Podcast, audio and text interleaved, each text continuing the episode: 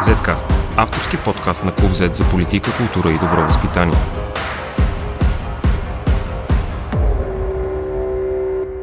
Здравейте, аз съм Борислав Кръстев, а вие слушате 76-ти епизод на Zcast.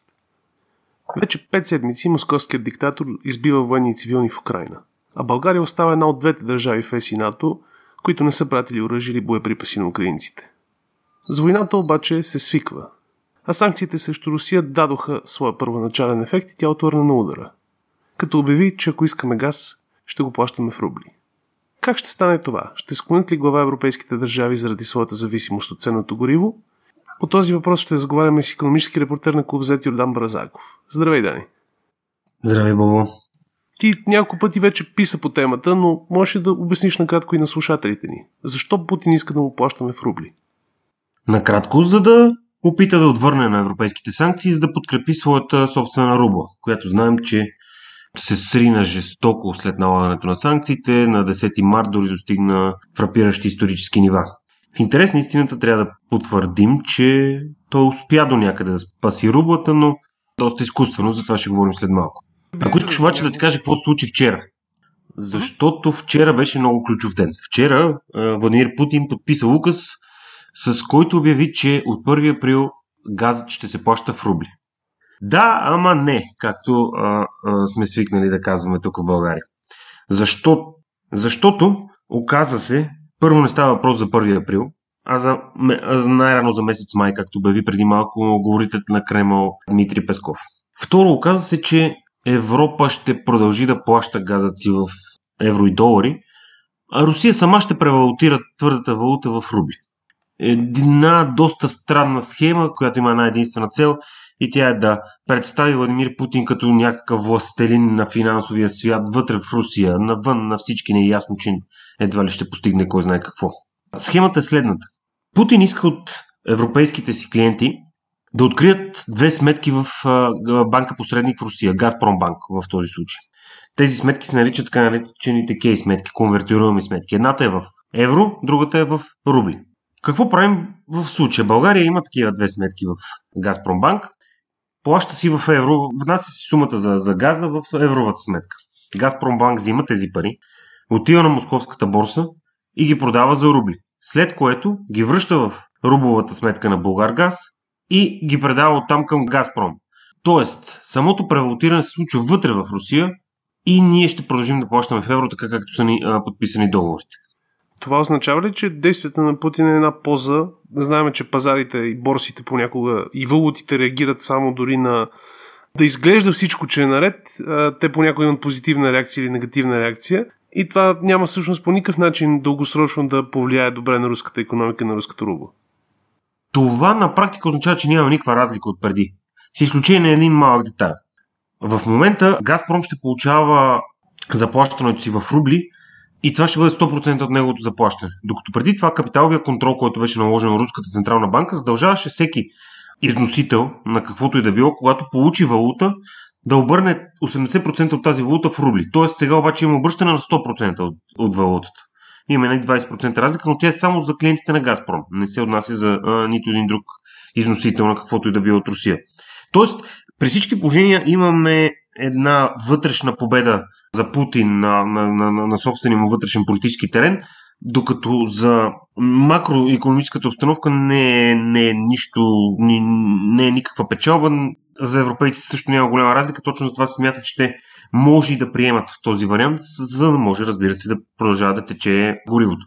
Важно обаче да, да кажем още нещо, че Газпром банк има 10 дни, в които трябва да опише стъпка по стъпка как точно се случват нещата. И ако там няма някаква нова изненада, която да, да, да се окаже с негативен привкус за европейците, може би ще вървим към такъв тип а, сключване на сделката. Това е възможно, защото на практика не променя генерално договорите. Путин не може да си позволи да, да промени договорите, защото те моментално ще отидат в арбитражния съд в Стокхолм, където ще се разглеждат поне 4-5 години горе-долу такъв е времевия пояс за такива дела, което сами разбирате, че тогава руската държава ще колабира.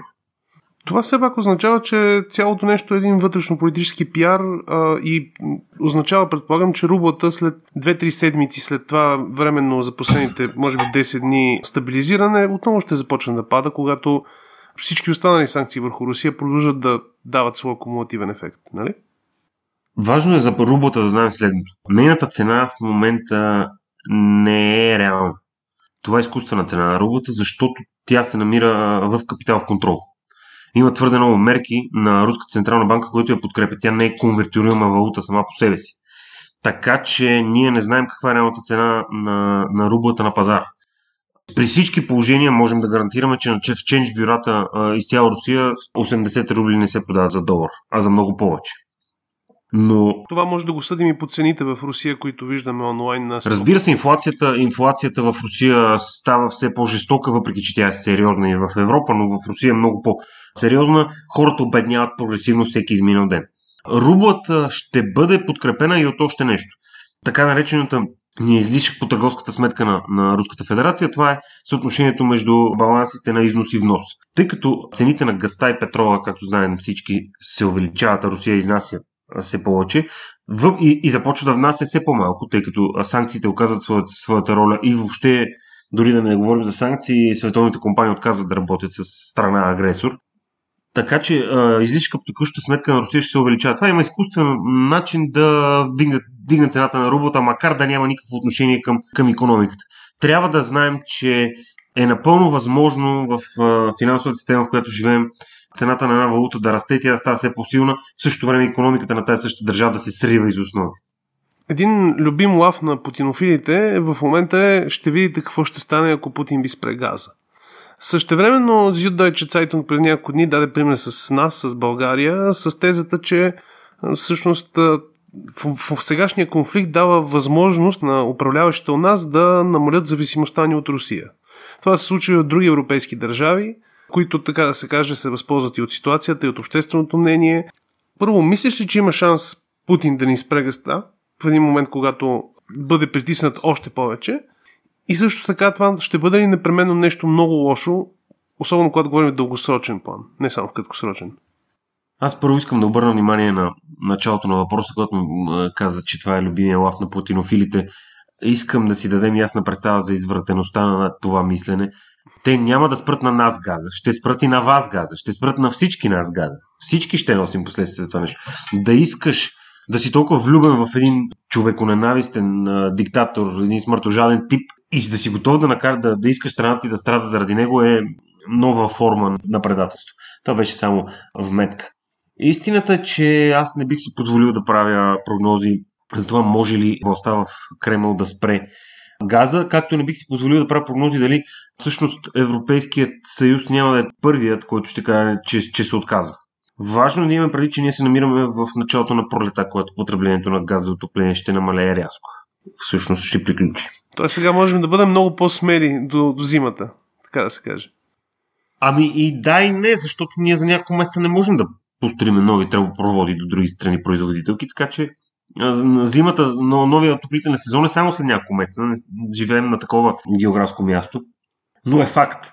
И България, и Европа се намират в един исторически прозорец, в който имат възможност да отменят самовменената си брутална зависимост от руските енергийни източници. Аз мятам, че натам, натам се върви. Виждаме, че Германия, която е може би най-зависимата държава от руски газ с 58% в микса си, започна да обявява невероятни гигантски инвестиции в всякакъв друг вид енергия. Американската държава започва да изпраща огромни количества в течен газ. Катар и Алжир ще се опитат допълнително да, да, да помогнат, така че вариант има, но няма да стане за една година. При всички положения трябва да бъдем готови да живеем с зависимост все още следващите няколко години. Интересно е обаче какво е, каква е ситуацията с България. Трябва да се разбие един мит. България е зависима от руския газ, що се отнася до потреблението на газ. Но като количество общо потребление на газ, България въобще не е зависима от газта като, като природен ресурс. Едва 10% от енергийния ни микс се запълва от природен газ. Едва под 10% от българските предприятия, най-вече химически заводи и стъклообработващи предприятия, работят на газ. Само топофикациите ползват близо 45% от общото ни потребление, което е едва, едва 3 милиарда на, на 3,2 милиарда на година. Всъщност Германия е в много по-лоша ситуация от нас. Разбира се, Германия чисто в тази характеристика. Да, Германия е в много по-лоша ситуация. България има възможност да се отърве от, от зависимостта си от руски газ до края на годината и това го гарантирам с целия си възможен авторитет. Разбира се, това е въпрос на политическа воля, въпрос на добри преговарящи с Азербайджан и с другите възможни доставчици, но България е в една от най-добрите положения в момента в, в Европа, що се отнася до руската зависимост от газ. Българската економика е в различно състояние от германската. Българските потребители са с различни покупателни способности. Когато говорим за цялостната криза, дори тя да удари по някакъв начин Германия по-силно, защото е ползваме за пример, в България това няма ли да се усети много повече от обикновения човек? Това съществено политическо решение е ние да кажем, добре, спираме руския газ, а няма ли ние да го усетим по много по-страшен начин в следващите месеци, година, отколкото германци и други в Европа? Разбира се, ще усетим промяна в цените генерално в енергийната си система. Ние го усещаме вече така или иначе, неизбежно е. Не знам дали ефектът ще бъде по-различен, защото ние, Германия най-вероятно ще мине на режим на подаването на газ, докато България няма се наложи. Защото, например, топофикациите не могат да работят с друго гориво. То е по-скъпо, но могат да работят с, с, него. Така че тук въпросът е за това каква цена сме готови да платим. Мен лично, ако питаш цената на мира в Европа, няма, няма, няма, няма такава цена. Така че си заслужава да, да платим каквото и да било, за да прекратим това безумие. Разбира се, ролята на правителството ще бъде сериозна в а, такива моменти. Те трябва да намерят начин да подкрепят енергийно бедните си граждани. България продължава да бъде единствената страна в Европа, която няма правна дефиниция за енергийна бедност, нещо, което все още никой не може да обясни защо не се случва. Трябва да се случи, за да може да помагаме целево и целенасочено хората, които имат нужда от него. Разбира се, ще има предприятия, които също трябва да бъдат подпомогнати, но смятам, че се намираме в една сравнително добра позиция ако правителството прогледне и види, че се намираме във време, в което не е нужно да изхарчи 8-9 милиарда лева за своите инфраструктурни проекти, така широко прокламираната инвестиционна програма в бюджет 2022, тези пари могат да бъдат използвани за нещо по-умно в момента. Ти четеш много економически коментатори и специалисти. Това, което съм забелязал, че липсва като казус, който е разгледан в детайли е въпросът кога. Мисля, че всички сме съгласни, че трябва да бъде направено максималното, за да спре тази война. Но има ли някакъв приблизителен анализ, който да каже Русия ще издържи толкова седмици или толкова месеца? Имаме ли нещо, което да ни гарантира, че економическата война на Запада срещу Русия няма да завърши с пирова победа? Ами, Бобо, доста трудно да се отговори на този въпрос, поради една проста причина. Не може да очакваме че смазваме економически и финансово Русия, докато продължаваме да им плащаме огромни количества пари за газ и петрол. Приходите през март от петрол за Русия са 12.3 милиарда долара. 300 милиона долара на ден изпращаме към Русия за газ. Сами разбираме, че е малко трудно да поставим на колене военната машина на Путин, докато продължаваме да я захранваме с стотици милиони долари. Разбира се, решението е трудно. Разбира се, ако се стигне до него, ще трябва европейските лидери да имат изключителните ораторски възможности да покажат на своите граждани, че си заслужава. Разбира се, ще са нужни много тежки решения за следващите месеци. Но това е единствения начин, по който ние можем да опитаме поне да прекратим войната възможно най-бързо. Това е от економическа гледна точка. Аз не знам дали това няма да разяри все още, по, още повече ония ненормалния човек в Кремъл и да се стигне до много по-тежки сражения. Нямам представа, но от економическа гледна точка задушаването на Русия преминава през спирането на вноса на руски петрол и на руски газ. Благодаря ти и до следващия път. До следващия път. Zcast. Извън релсите на обичайното говорене.